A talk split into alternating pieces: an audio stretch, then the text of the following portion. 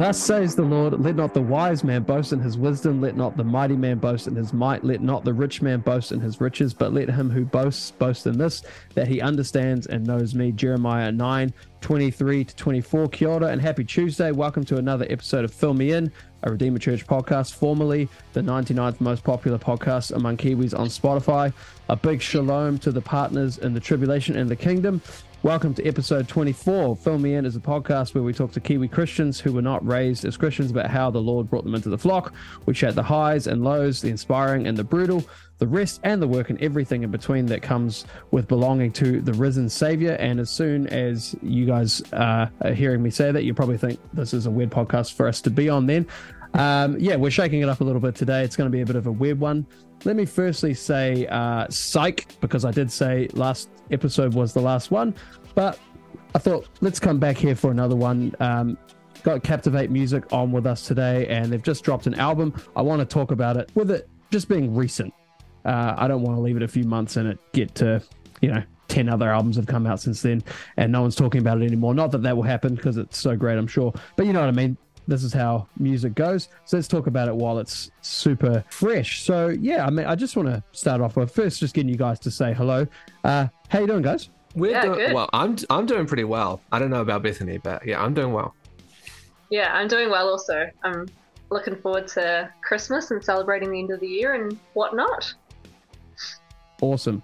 Well, so good to have you guys uh, on with me today. Could we just get you to just kick us off by introducing yourselves. I mean, some people will see the caption for this and be like, "Oh, Captivate Music." I've seen that album shared around. Um, others of you, others of the audience rather, will know who you guys kind of are. But um, just to just to make sure nobody's left behind, could you guys just introduce yourselves? Who are you? You know, what are you up to in life? All that kind of stuff.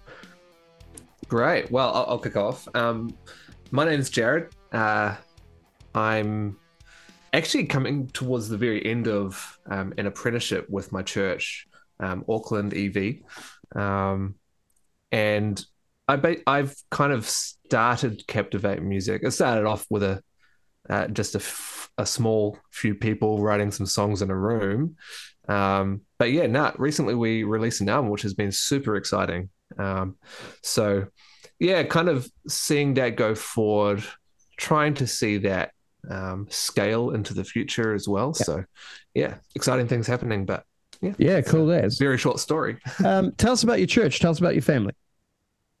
Great. Yeah. So, uh, Auckland EV, Auckland Evangelical um, Church is yeah, church based in Auckland. We have three campuses. We have the North Shore campus, our central campus in Hillsborough, and uh, one called Uni Church, which is based on the university campus as well in Auckland. Um, and so I've been he- I've been heading up, uh, well, in a leadership position for our North Shore campus, cool, which has been awesome. Uh, like it's been around coming up to two years now, actually. Um, so it's been a massive project and learned heaps. Of, but um, yeah, our our uh, philosophy is we want to see cap- people captivated by Christ, grounded in the gospel, and growing in maturity and number. That's awesome, our man. vision. Mm. That's great. And tell us about your family as well. I know you're you're a family dude. Exciting things happening there at the moment. So just fill us in on that. Absolutely. So I am married to Ashley Stevenson, my beautiful wife, who is heavily pregnant.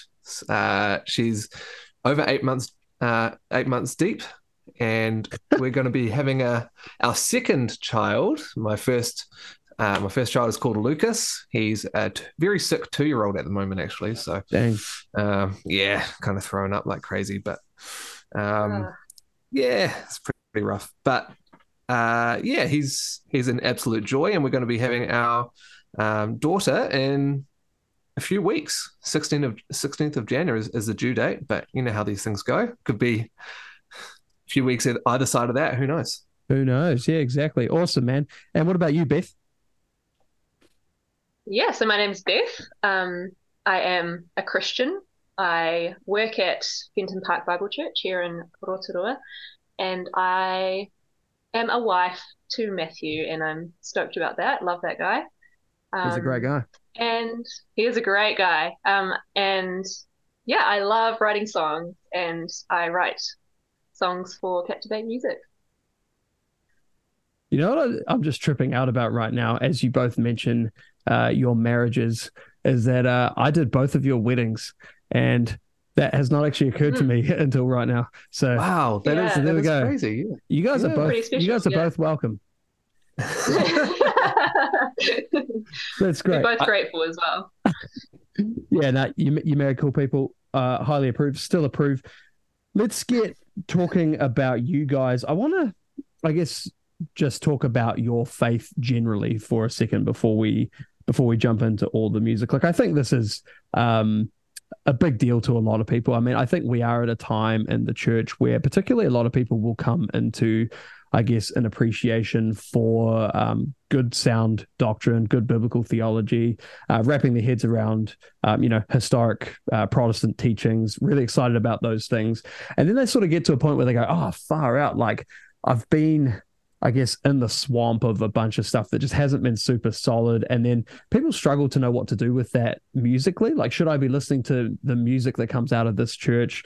Um, so I think, uh, you know, people come to different conclusions on that. Um, some people, you know, they get really tight and they're like, I'm not going to listen to anything that comes out of Hillsong or whatever. And other people, you know, a little bit more chill. And you get people all over the map. But I think it is, um, aside from it just being a great story and kind of the point of this podcast, I think it is an awesome thing to delve into. Like, who are you guys in terms of your faith? And um, what's your story been uh, in terms of that, how you've gotten to how you've gotten to where you're at now. Would love to hear you guys talk about that. Should we just go Jared, Beth in that order every time, just so we Sounds just so great. we know what we're up to? Cool. Nice. Um, yeah. Well, I mean, if it's not obvious for those who are listening who don't know Bethany and I, we are siblings. So our stories are going to be there's going to be a lot of crossover. Cool. Uh, had same uh, same parents, same uh, Christian school for for a lot of it. Um, so there's definitely going to be some crossover there, which is great. And look, having been brought up in a Christian family, going to a Christian school, you can't deny the blessing of that. Mm. Um, it's just, it really does shape you a lot in ways that you don't realize as you grow up. And as I reflect on my story, you know, I, I don't want to, yeah, you, you, go through different journeys. You, you, you, you see God's sovereign hand over the whole thing. Um, but God uses means.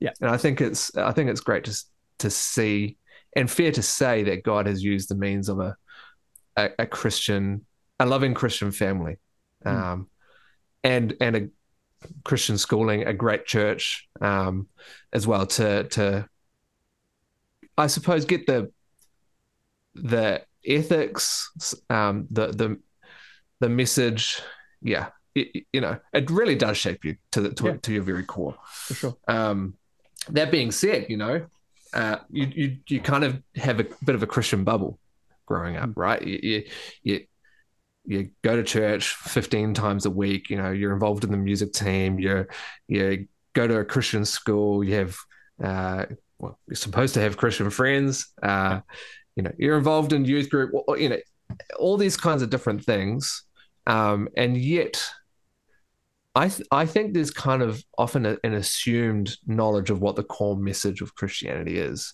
mm. um, and I suppose for for me, there's this kind of understanding of the Christian ethic, like we're not supposed to um, get drunk and we're not supposed to take drugs and, and all this kind of stuff. There's this kind of broad kind of Christian um, ethical principles that we should abide by.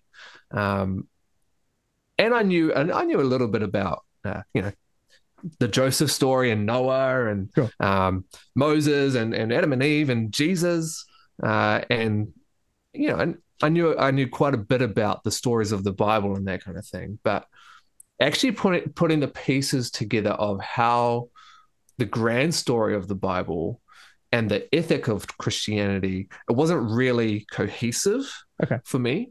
Um, and so hitting once you leave the nest, something crazy happens because right, you, you leave your mother and father father's home, mm. you leave your Christian school, you leave your church if you're moving to a different city and all that kind of stuff, and suddenly you're completely independent, and all of those decisions about going to church or doing devotions, suddenly you have to make those decisions yourself, mm. um, and I think that that independence, uh, the the pressures and temptations of the uni life and all of the kind of worldview challenges that come from lecturers and from classmates and stuff at uni really kind of hit me to the core because it, mm. it made me question my whole upbringing and, and that kind of stuff. Um, and there's there's tons of factors in there, but mm. um, I basically it's not that I became an atheist, but I I became really apathetic okay. about Christianity, about uh, even living out the Christian ethic. Um, and so for about two and a half years, forgot a, a, bit about it. I still went to church occasionally, like quite hungover, right? um, you know, with with guilt in my heart because I knew I, you know, again, I had this Christian background, yeah, right. Um, and so that was still informing some of my thoughts, even subconsciously, right? But um, it was, yeah, it was uh, a time where I kind of did push aside my Christian heritage. Sure. Uh, yeah. So, and, but as you know, uh, you kind of get, well, for me, I get to, a, I got to a point where, you know, I'd be drinking or just hanging out with mates and stuff like that. And hmm. just wondering, like, is this it? is this what life is about? You know, the world says that I should be having the best time in my early 20s. Um, and I just don't feel fulfilled. Mm-hmm. Um, and again, like that Christian background that I had from from family and, and church and school was still weighing on in my mind in the background like and how does this fit with my life story? How does this mm. fit with reality? Big questions like that. Sure. and so i did i actually did like some research you know like any good kind of budding philosopher i went onto youtube right? Of course of course. Um, just nothing and, but quality on there. Yeah absolutely you know and you, you type in you, you, type in uh, christian atheist debate right yeah. you know that's that's the the classic yeah um but actually, you know, what it helped me to do. I mean, there's a there's a lot of n- non-helpful stuff on there, but there was some really helpful stuff. I think what it yeah. helped me to see is that, I mean, the atheist had some good arguments, and the Christian had some good arguments, and um, and I watched quite a variety as well of Christian sects. So sure. like, um, and so yeah, I got quite a broad view of different Christian argumentation, but it really helped me to see that there's actually cr- intellectual credibility within Christianity. Right. Uh, yeah, and that at the point of time that I was at, where I had um, I had all these challenges in the um, in university and all that kind of stuff. It was actually quite a powerful thing to go. Actually, no, this is a robust worldview. Yeah, um, that very very smart people have adopted. Um, and that was kind of the turning point for me where it was no longer this kind of um, kind of ethical fr- i mean it was obviously an ethical framework yeah. that i knew i had to work out but some of those pieces started to come together sure. about the, the narrative of the bible who yeah. jesus was what was the purpose of his uh, death resurrection and, and ascension all these kinds of things all of these pieces over the course of like six months or so started sure. to actually come together and intellectually. Yeah. Um, but it came to a point where actually I needed to make a decision for myself. You know, yeah. the, the, the kind of the, the the moment where uh, am I going to be in on this? Is yeah. this something that I'm going to um, live out, or is this just a a nice kind of philosophy? But I'm just going to continue to live uh, however I want. Um, sure. And I knew and it's it's the crazy it's a really crazy moment and having been in ministry for a while you see a lot of people go through it because it's you're kind of hanging on on the edge of a precipice right mm. where you're the, the demands that jesus makes on you are so big that um that you you i mean he says you're either for me or against me right um if you want to be my disciple you need to carry your cross uh, basically saying, "Go, you know, follow me up until your death, um, if you want to be my disciple." And so it's it's huge. But then on the other hand, it's the easiest thing in the world because it's a it's a gift of grace. You know, he he has his you know he, his yoke is easy and his burden is light and and if we come to him we can be forgiven for all of the sin uh, uh, all of the wrong we've done Yeah. and on the one hand it's this really amazing gospel uh, gospel of grace that is a free gift of salvation Hmm. on the other hand it's like this terrifying massive worldview you know life shift Yeah. and it's it is it is quite a terrifying moment but i do remember like one time in my so this, i'm going for ages i hope i'm not like. No, this is great. This is great. I'm Okay. this. Um and so yeah it was this moment where i was like okay now i'm all in Hmm. and say a prayer a really honest prayer with god Yeah. and um may have shed a, a tear or 15 or a lot you know I, don't- I was a mess actually I- i'm I won't tell anyone. guy yeah, yeah. only putting it on a podcast right so it's fine um yeah so that was a really i think powerful moment where a lot of those pieces came together Yeah. and god was no longer this kind of abstract kind of ethical framework but a, a real living reality in my life Yeah. and I, ge- I genuinely remember I don't, i'm not much of a kind of super spiritual kind of mystic type Yeah. of guy but i remember looking up into the stars and just thinking oh my goodness there is meaning in life Hmm. this is this is what life is all about this and it's like uh, i don't know it's just crazy i don't i was trying to think of an, anal- an analogy it's like when you watch a movie and there's all this mystery and, and all this kind of stuff i can't think of any particular movies but there's all this mystery and then like in the last 10 minutes all those pieces kind of come together Hmm. and you're like oh my goodness and it kind of reframes the whole thing Yeah. that was that moment for me i was like wow there is there is meaning in life Yeah. this isn't just some random um this isn't a game Yeah. this isn't a a, a kind of nice philosophy no this is what life is all about um Hmm. and ever since then it's just been shaping me to the very core obviously i'm not perfect um i've still got a lot to learn Yeah. um but i point to that moment where that was a big transition for me Hmm. kind of coming into a true knowledge of god and and a true relationship with him Awesome, Yeah. man.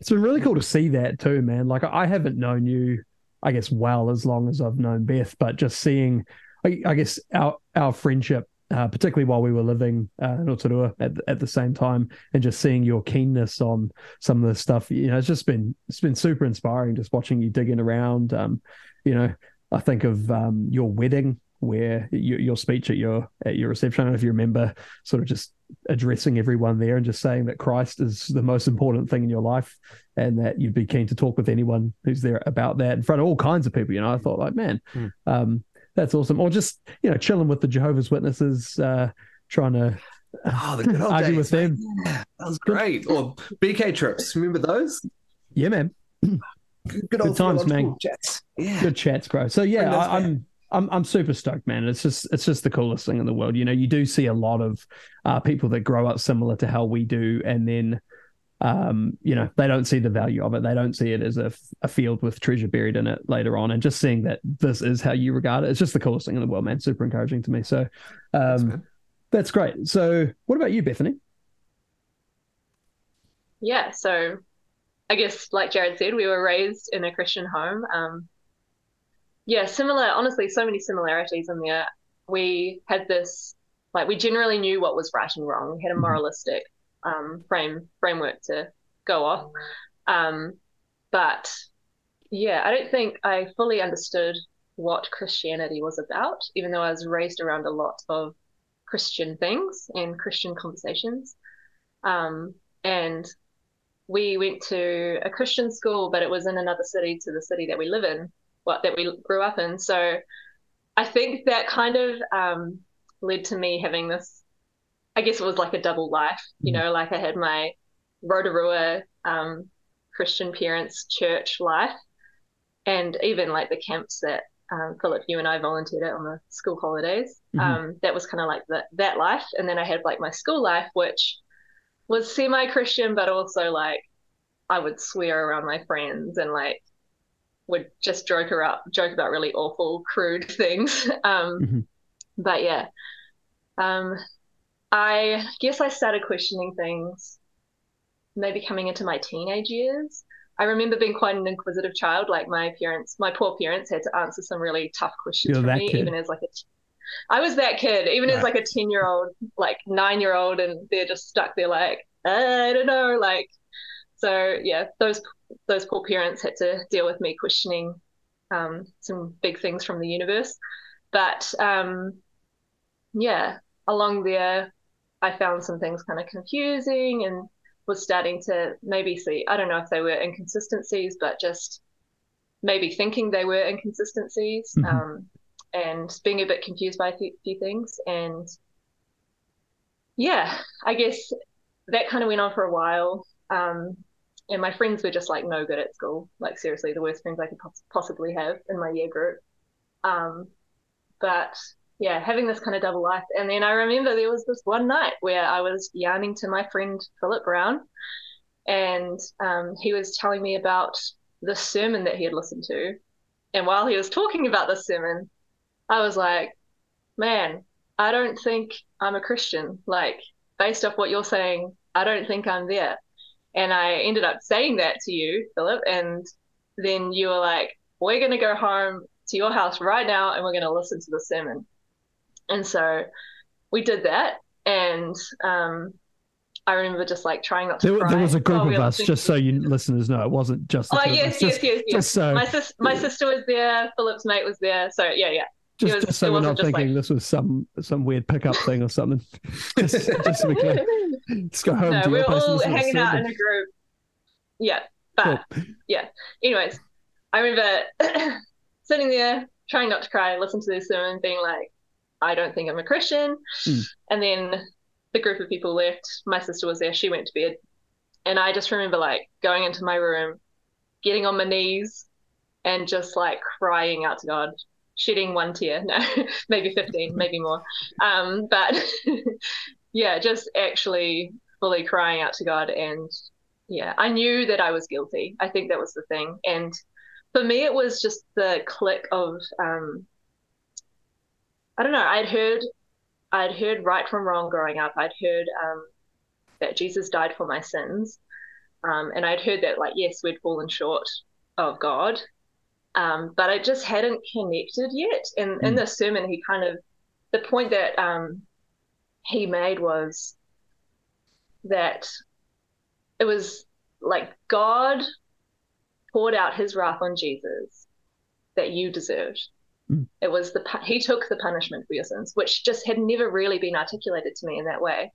Um, yeah, and from there it was just, I mean, it was like really just understanding the gospel in its full, um, and that he bore that so that I won't have to one day, Mm. you know.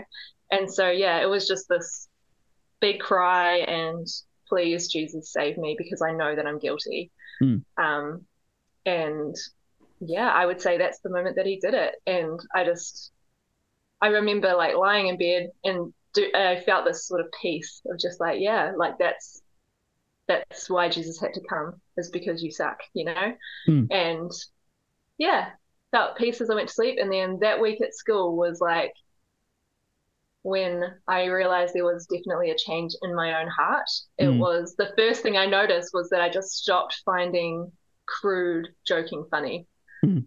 And I just remember being like, this does not appeal to me anymore. Like, Mm. this is actually gross. And I just knew that God hated it.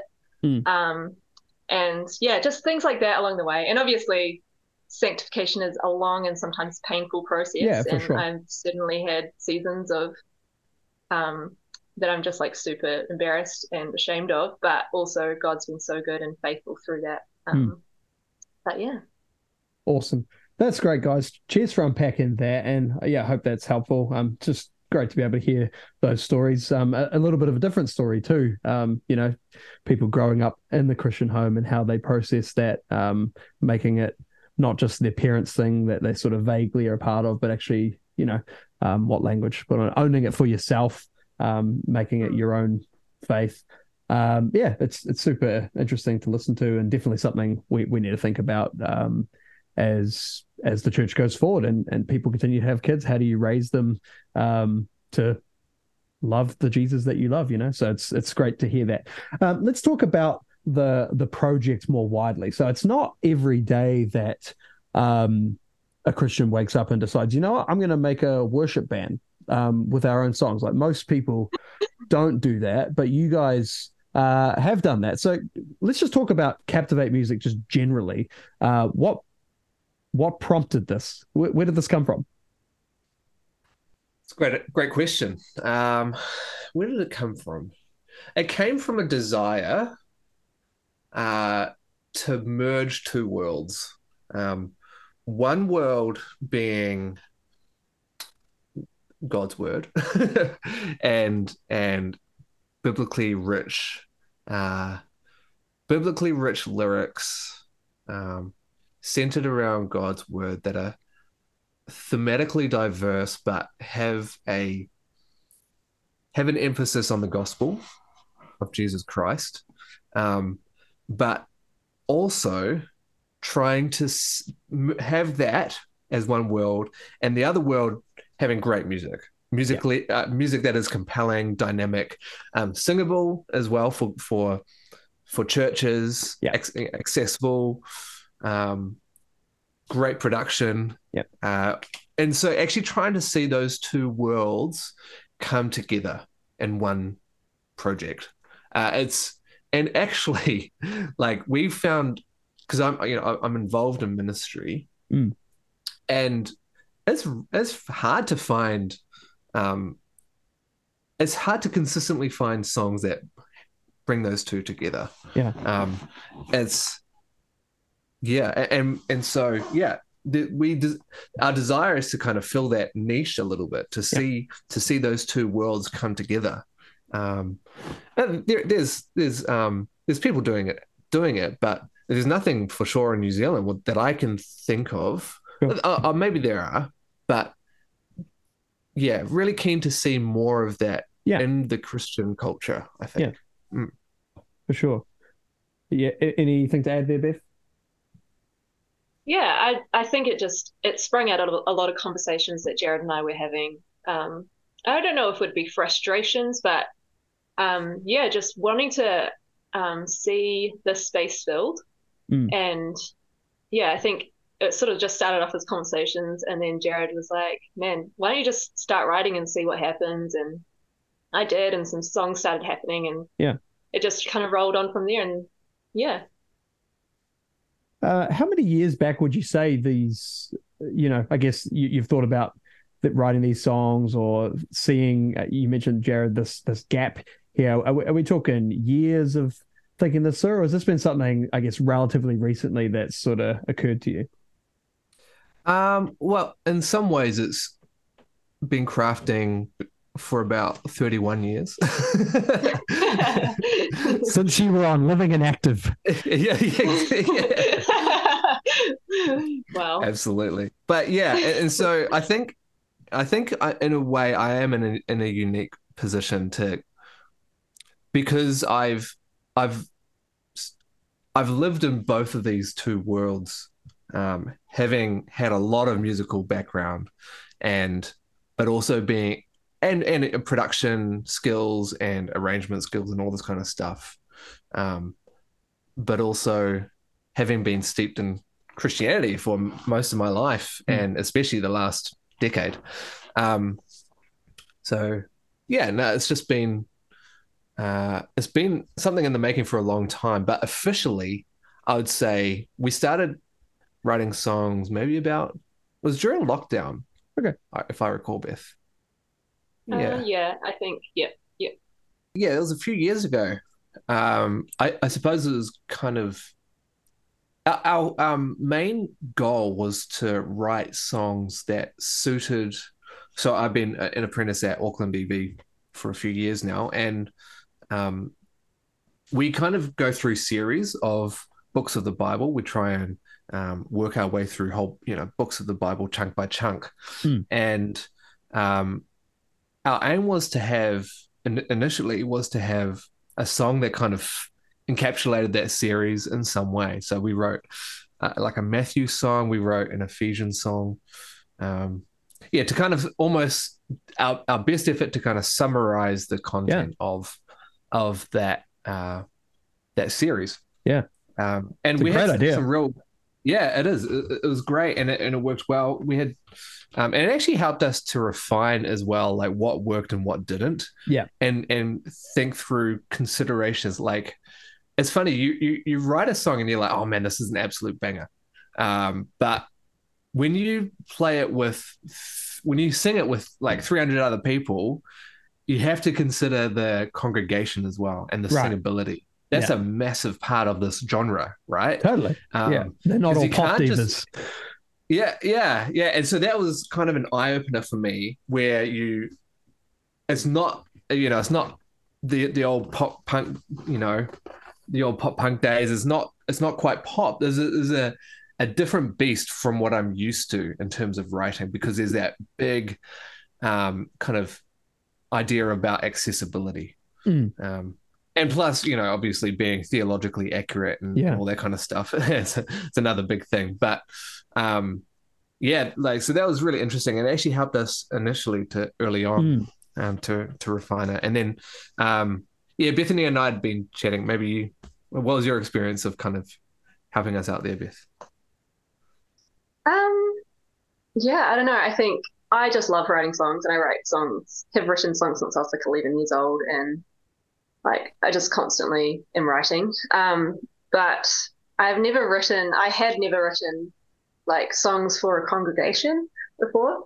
Um, so similar to Jared, but just more from like a, uh, like the lyrics kind of, maybe a bit of a musical side as well. Um, just like, it was just like a whole new beast for me to, mm. um, kind of get used to. And I feel like even just already I've learned so much through this project that I'm like, I can't, I just, you know, I just want to keep trying to refine this, um, hone this craft. Um, but yeah, it's definitely been a learning curve for us and we've, um, yeah, we've learned a lot, you know, it's, and it's a good thing. Um, yeah, hopefully we can just get better and better and better at it mm. as well.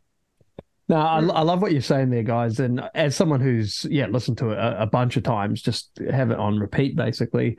Um, it is cool to hear both of those elements coming out there, and I think um, for sure, like it's it's definitely tricky making it singable, and just you know even just little things like the way you space out lyrics or just how much you try to cram in there and all that kind of stuff. It's it's such a huge thing, but I think you guys have done really well at like retaining a, a distinct um, sound, like not only in terms of production value, but I can also see like subtly but done well, like the other like genres and influences that you guys have. I mean, I froth your guys' human EP. I thrash that all the time. And then yeah, some of the some of the stuff you've done, Jared, um, with latest Fallout, and man, I was even there when you played with a kiss goodbye at that time at Parachute. Uh, wow. Uh, what what a jam! Um, so it's just just hearing some of those elements coming out subtly in the music has been awesome. Like it's it's obviously it's not a pop punk album. Like it's definitely not. It's not a it's not an 80s synth album.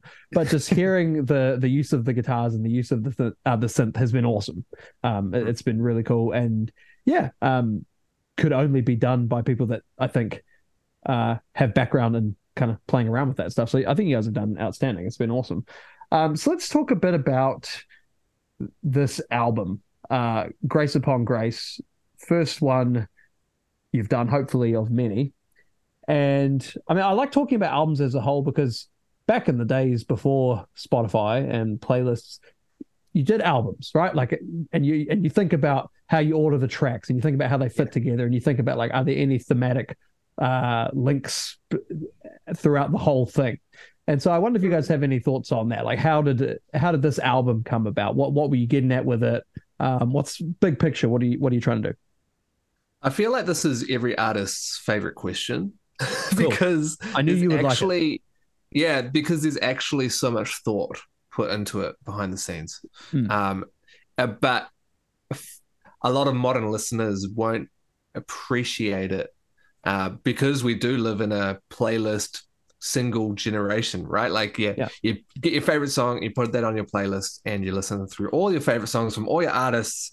Yeah. Um, I'm a little bit old school, you know. Back in my day, you know, like, like you said, um, yeah, I do the millennials. Yeah.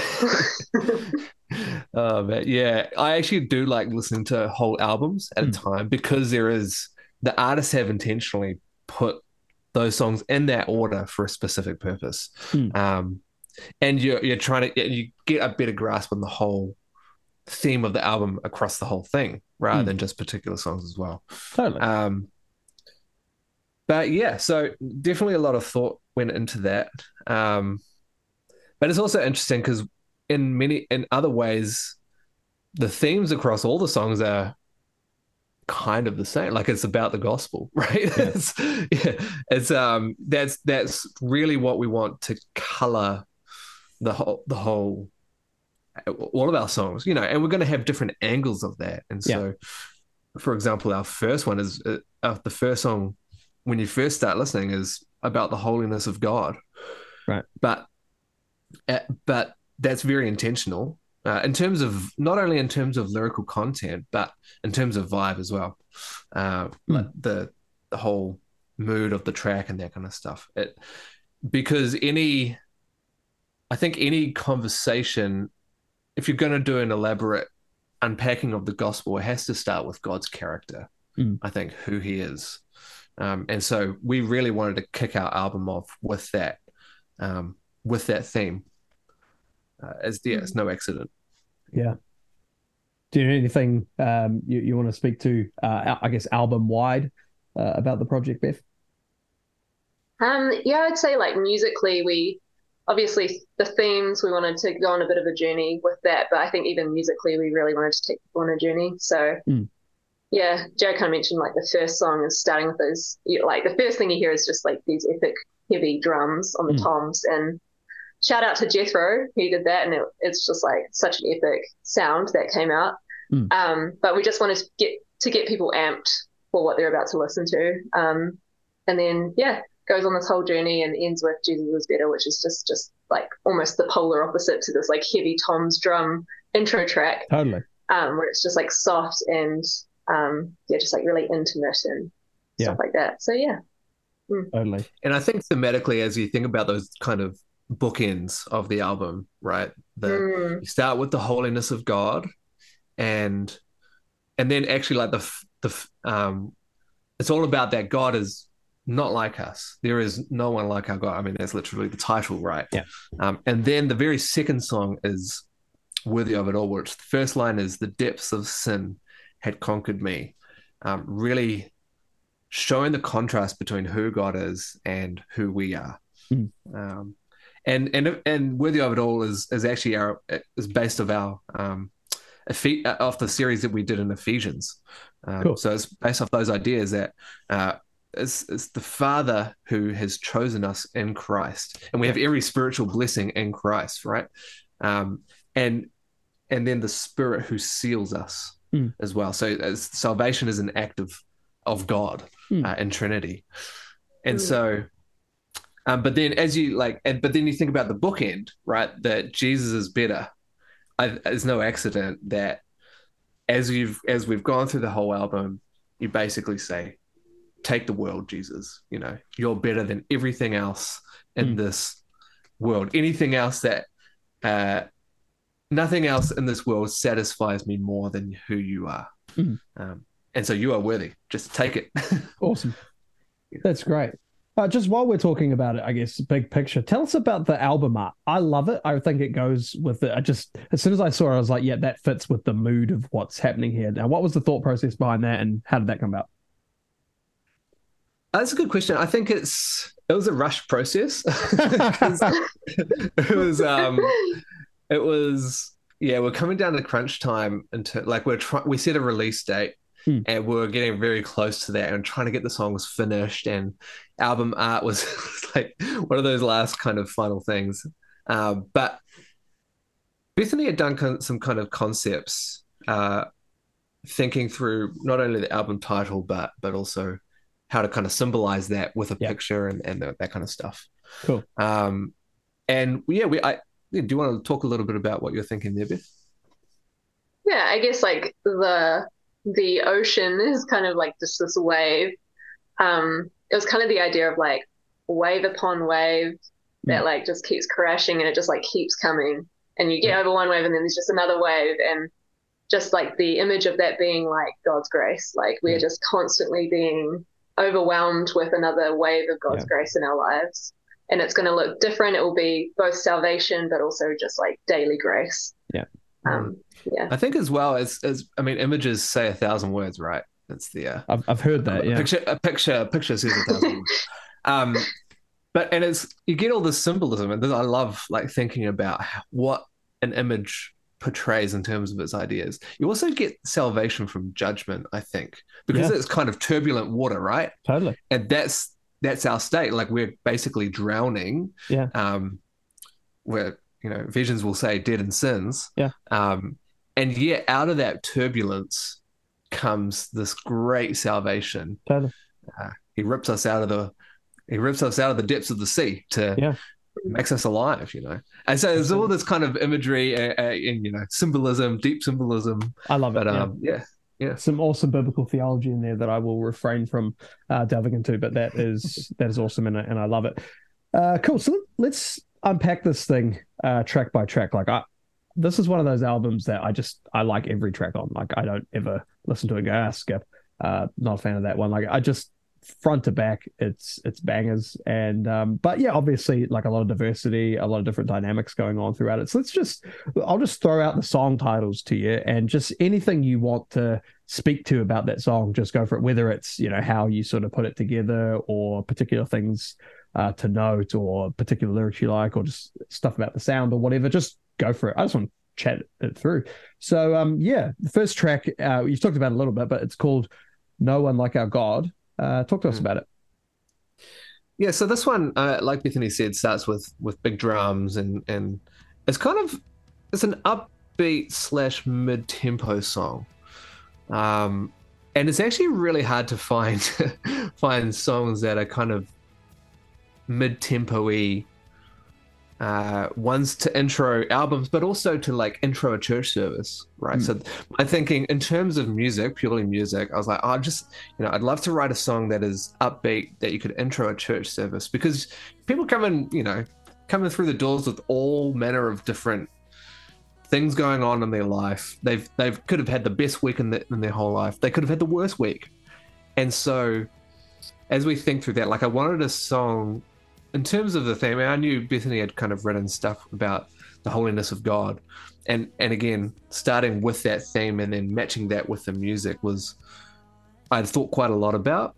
Um, in fact, out of all the songs, this is probably my favorite in terms of the arrangement, Okay. like in terms of the musical arrangement, just because the pieces kind of came together. Although it was a process, wasn't it? Beth? Should hear the first demo that Bethany sent through. yeah, it's it's done a lot of refining this one. um, yeah, I'd also just say like for me, this was birthed out of like reading a book on the attributes of God, and I was like, just like it was just present and it was front of mind for me, and I just wrote a song, and it's changed a lot since that first demo, like what Jared was just saying. But like, yeah, I think reflecting on the attributes of God is always a great thing for a Christian to do. Totally. Um, yeah. What was the book? Um, it was uh, None Like Him by Jen Wilkin. Hi. Cool. Yeah. Awesome. Talk to us about Worthy of It All. Worthy of it all. So that was actually a song that um, myself and a guy called Julius wrote um, from from my church, and yeah, birthed out of our Ephesians series. So um, trying to capture uh, an entire book, especially a book like Ephesians, which is just so rich with a bunch of stuff, is difficult. But I actually, I'm really proud of the song. Like it's it's kind of starting off with who we are again, again against the backdrop of the holiness of God on that first song. Um, really showing the state of what we were like before being made alive, being made alive in Christ. Mm. Um, and so the first verse is kind of bleak. it's pretty like depths of sin had conquered me, death had laid its claim on me. Um, and then the second verse kind of unpacks. Actually, no, uh, you know, um, what I've been set free from this, from this, the state that I was in. This, um, yeah, and, and so what? What is the thing that has made me alive? Had has seated me in the heavenly realms? You Mm. know, um,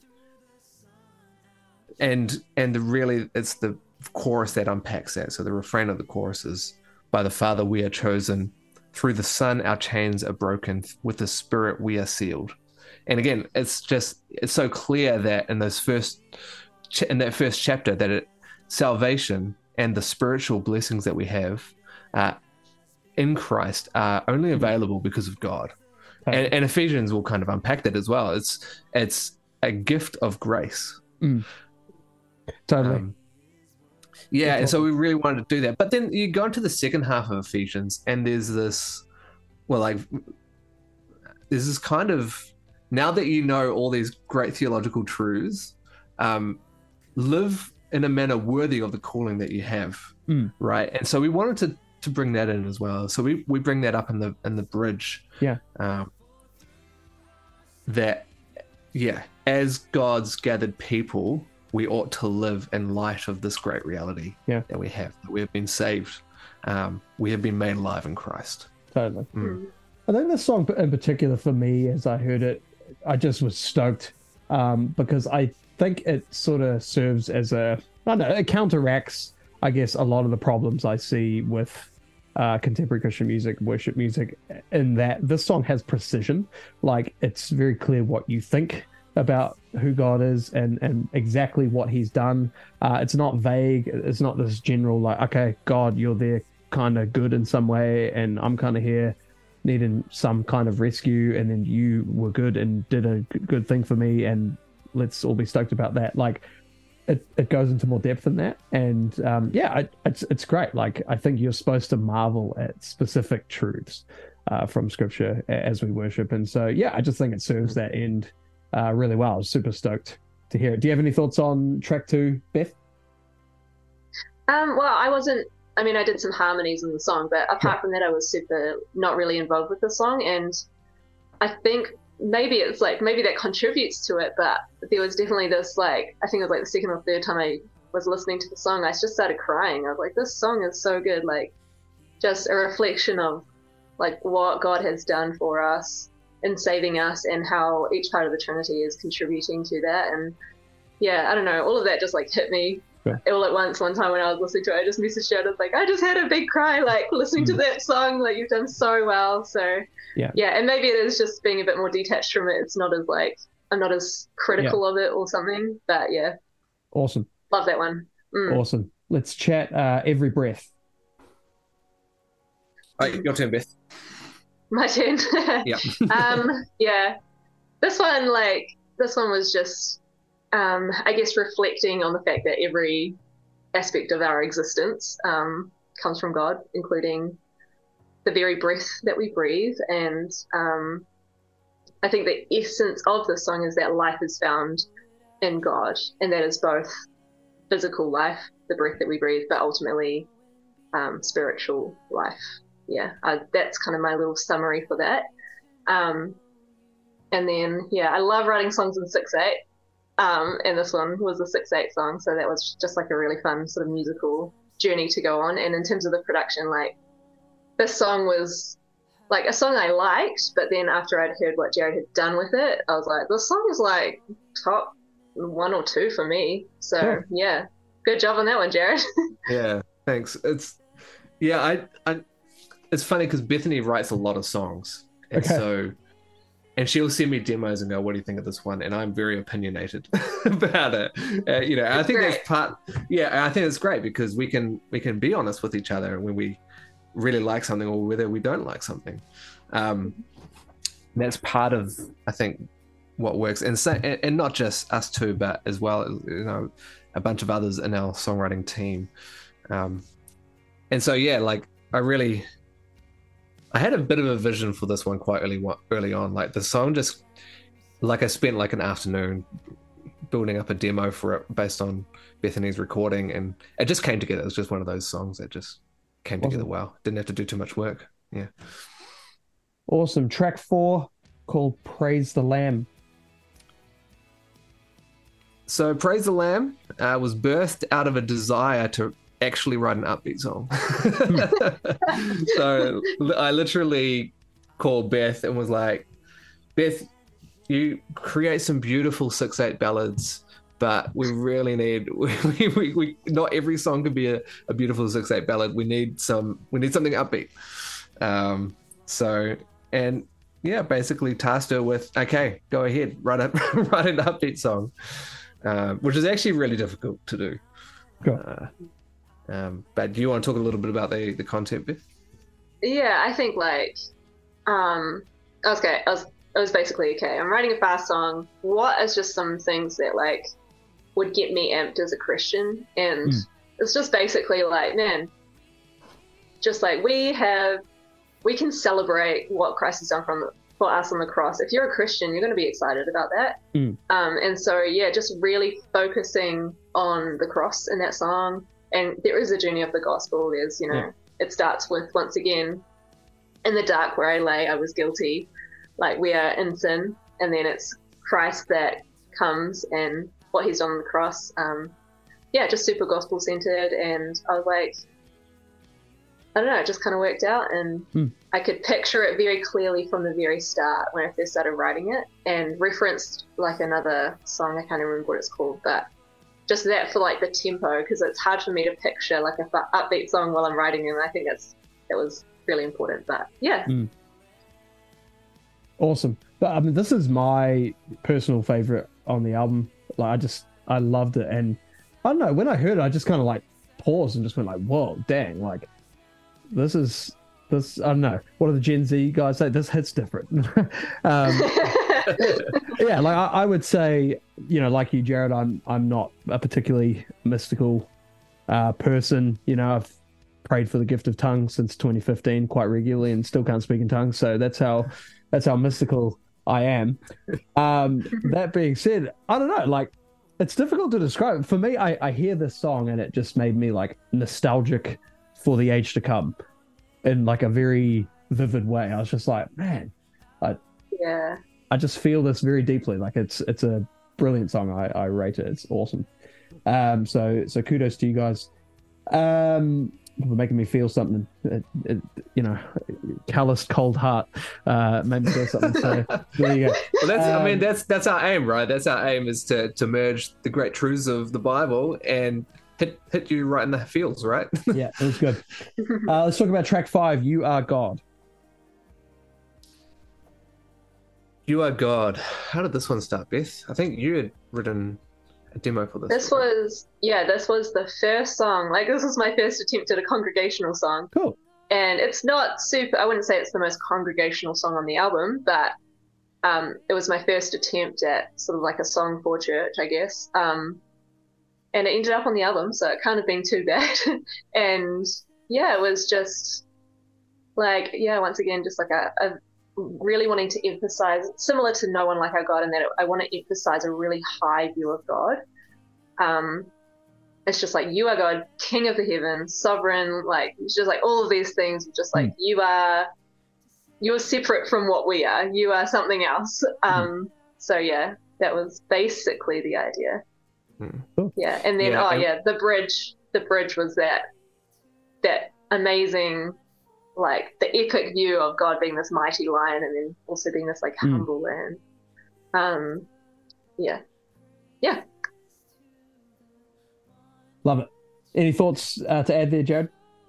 Yeah, it's, it's interesting because this one's quite different in terms of the genre. I could you could say, or the instrumentation. It's kind of got some electronic elements, um, and I think like when I first heard the song, I was like, "This kind of I could make this uh, kind of more generic electric guitar drums, and it, it does eventually get to that, right? You got this kind of big build up, which does lead to that, but Mm. I I don't know. I've, I've there's this a really nice, um, it's nice to kind of break up the album a little bit in terms of the instrumentation, and so I just toyed around with some electronic sounds and some R's and, and that kind of stuff. Got my wife to sing some of the the backing vocals and the Cool. demo, and um, and it came like it actually came together really well. So yeah, I, I like that it's different from the rest of the album.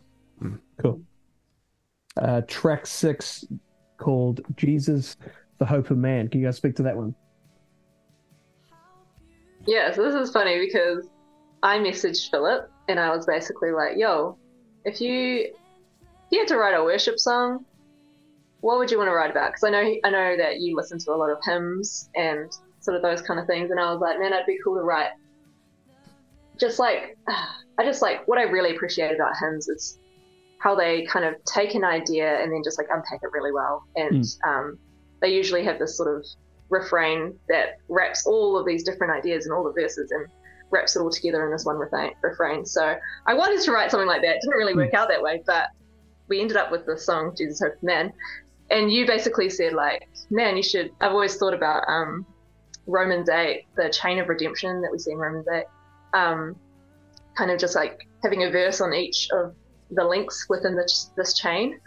Um, and you just like inspired me straight away. And I think within half an hour, I like had an outline of the song, basically. Yeah. And I sent it through to Jared and we uh, reworked the chorus a little bit, but yeah, basically it was, yeah, thanks Phil for that. Some inspiration. You're, you're very welcome. I'm glad it turned out well. Just, if it turned out rubbish, I would have just sort of quietly backed into the bushes like Homer Simpson.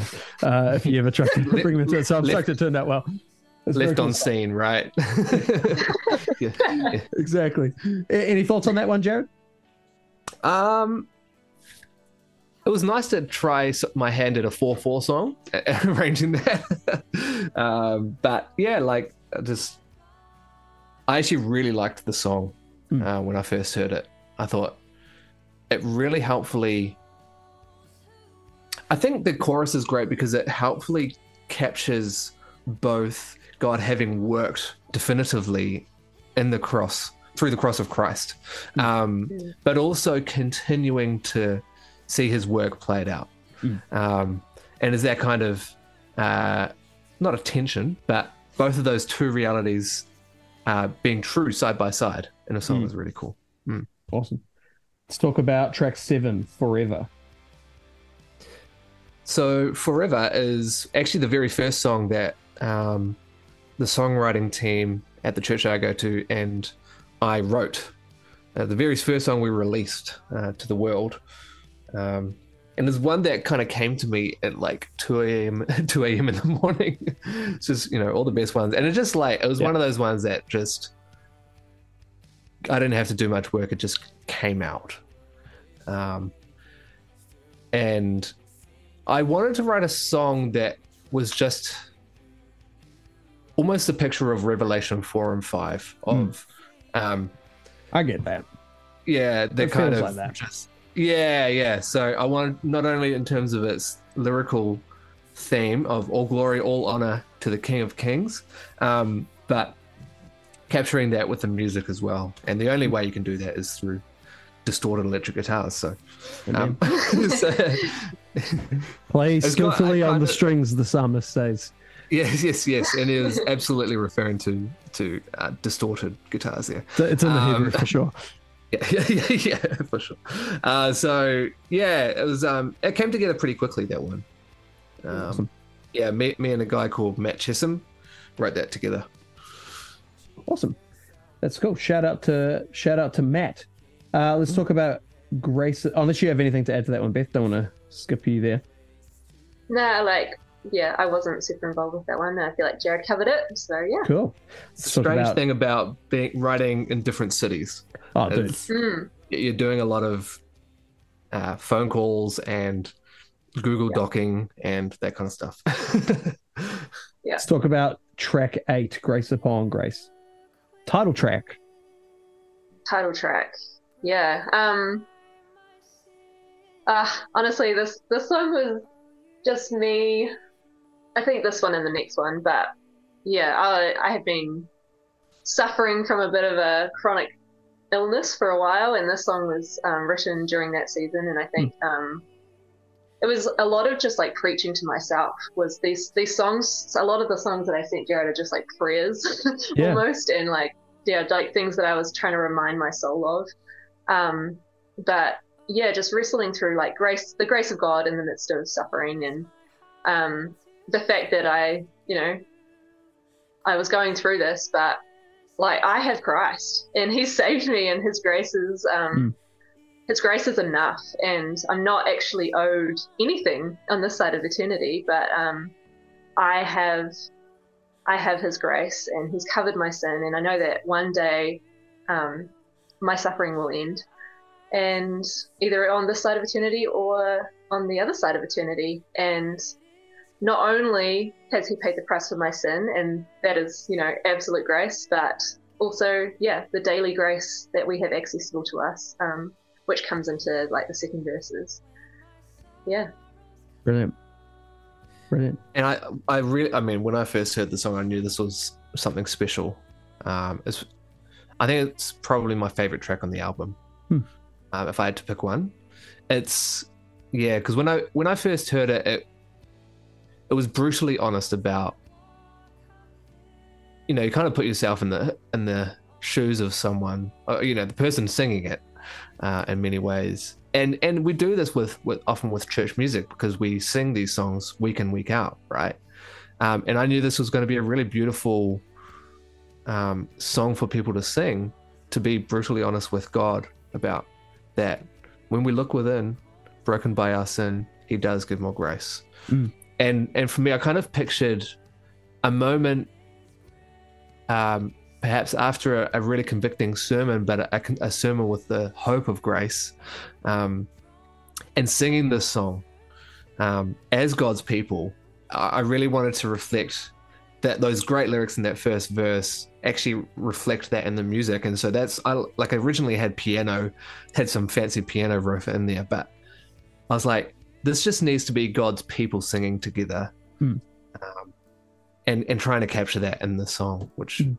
I'm actually really proud of of just taking everything out and going, okay, I'm going to let the voices take over for this first bit, Yeah. and a really solid piano come in. Mm. Awesome. And the final track, track nine, Jesus is better. Yeah. So, man, I I love the song. To me, this song is like it's very personal. Um, I'm gonna try not to cry talking about it, but sometimes I do. Um, but yeah, it's just like, oh, okay, I am gonna cry, but it's a reminder to my own soul in the midst of suffering that like Jesus is better. He proved himself better through the one of the hardest seasons of my life, and he has Mm. proved himself to be better time and time again.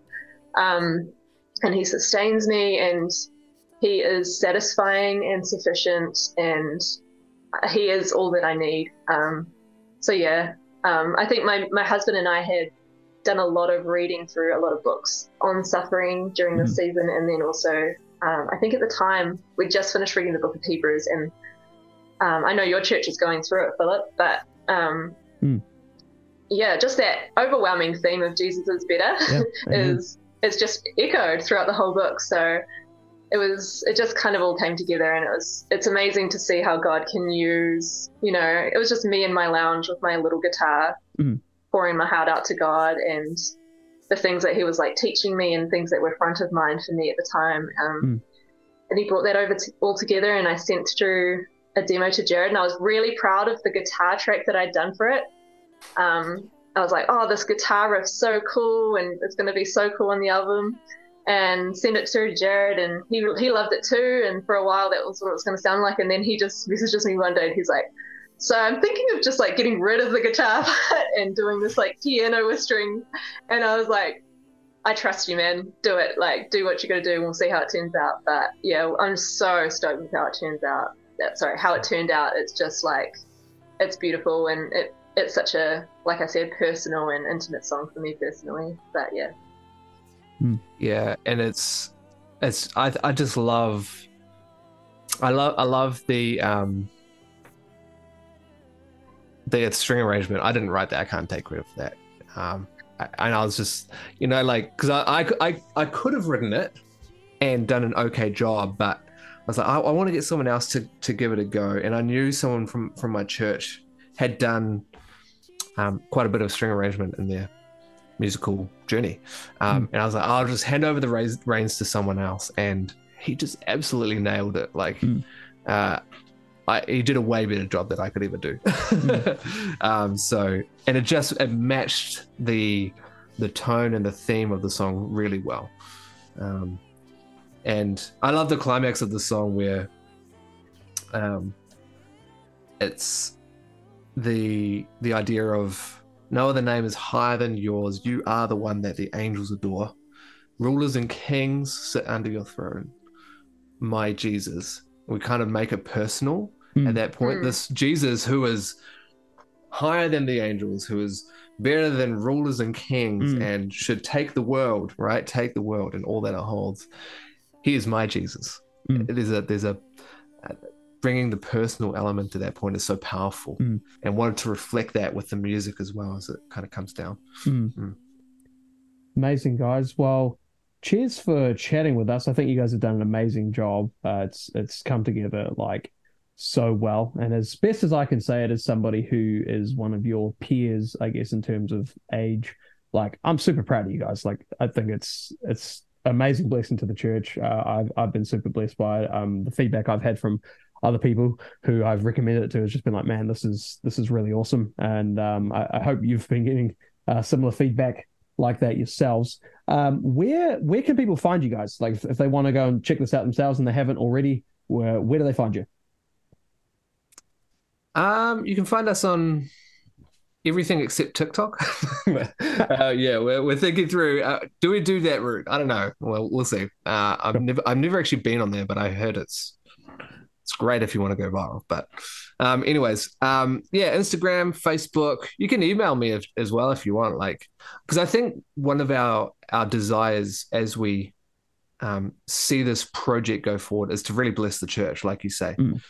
um, to to help, um, yeah, help local churches to have great um, great songs to sing in their churches for, um, yeah, for congregants to sing stuff that's singable but is dynamic and Mm. and is going to connect your head and heart. Yeah. Um, yeah, yeah. So, uh, what part of what we're really keen to see happen with Captivate Music is, um, I think, for churches to get, uh, what to, I suppose, play our music. Mm. Uh, we we we really uh, we write our songs for local churches. Yeah. Um, stuff that is accessible for people to uh, to sing along to.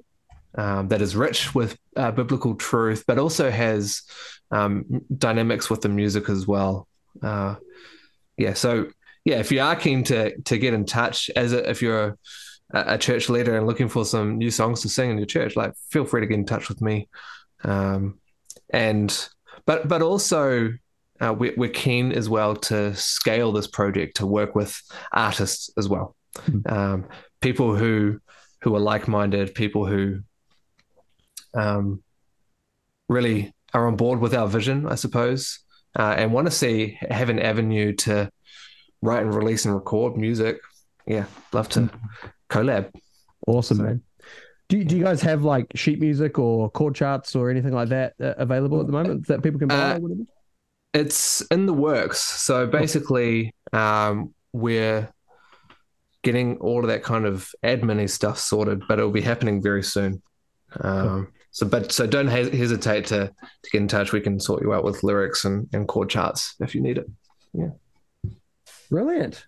Well, this has been another episode of Fill Me In, uh, Redeemer Church podcast. Redeemer is a Bible teaching church in the center of Tauranga. Our services are at 10:30 a.m. on a Sunday. Our website is www.redeemerchurch.org.nz. Give us a five-star rating on Spotify if you so desire, and drop us uh, a comment as well. Let us know what your favorite song on the album is. I'm sure uh, these guys will be stoked to see what you guys have been enjoying. Captivate Music, it's been great to have you with us today. It's been an absolute Thanks so pleasure, much, Phil. Bert. Yeah. Grace and peace to you.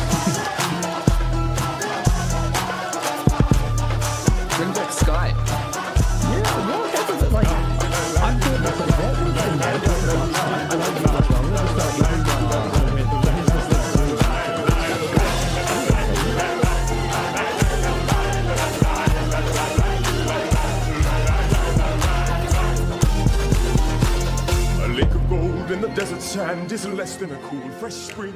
And to one lost sheep, a shepherd boy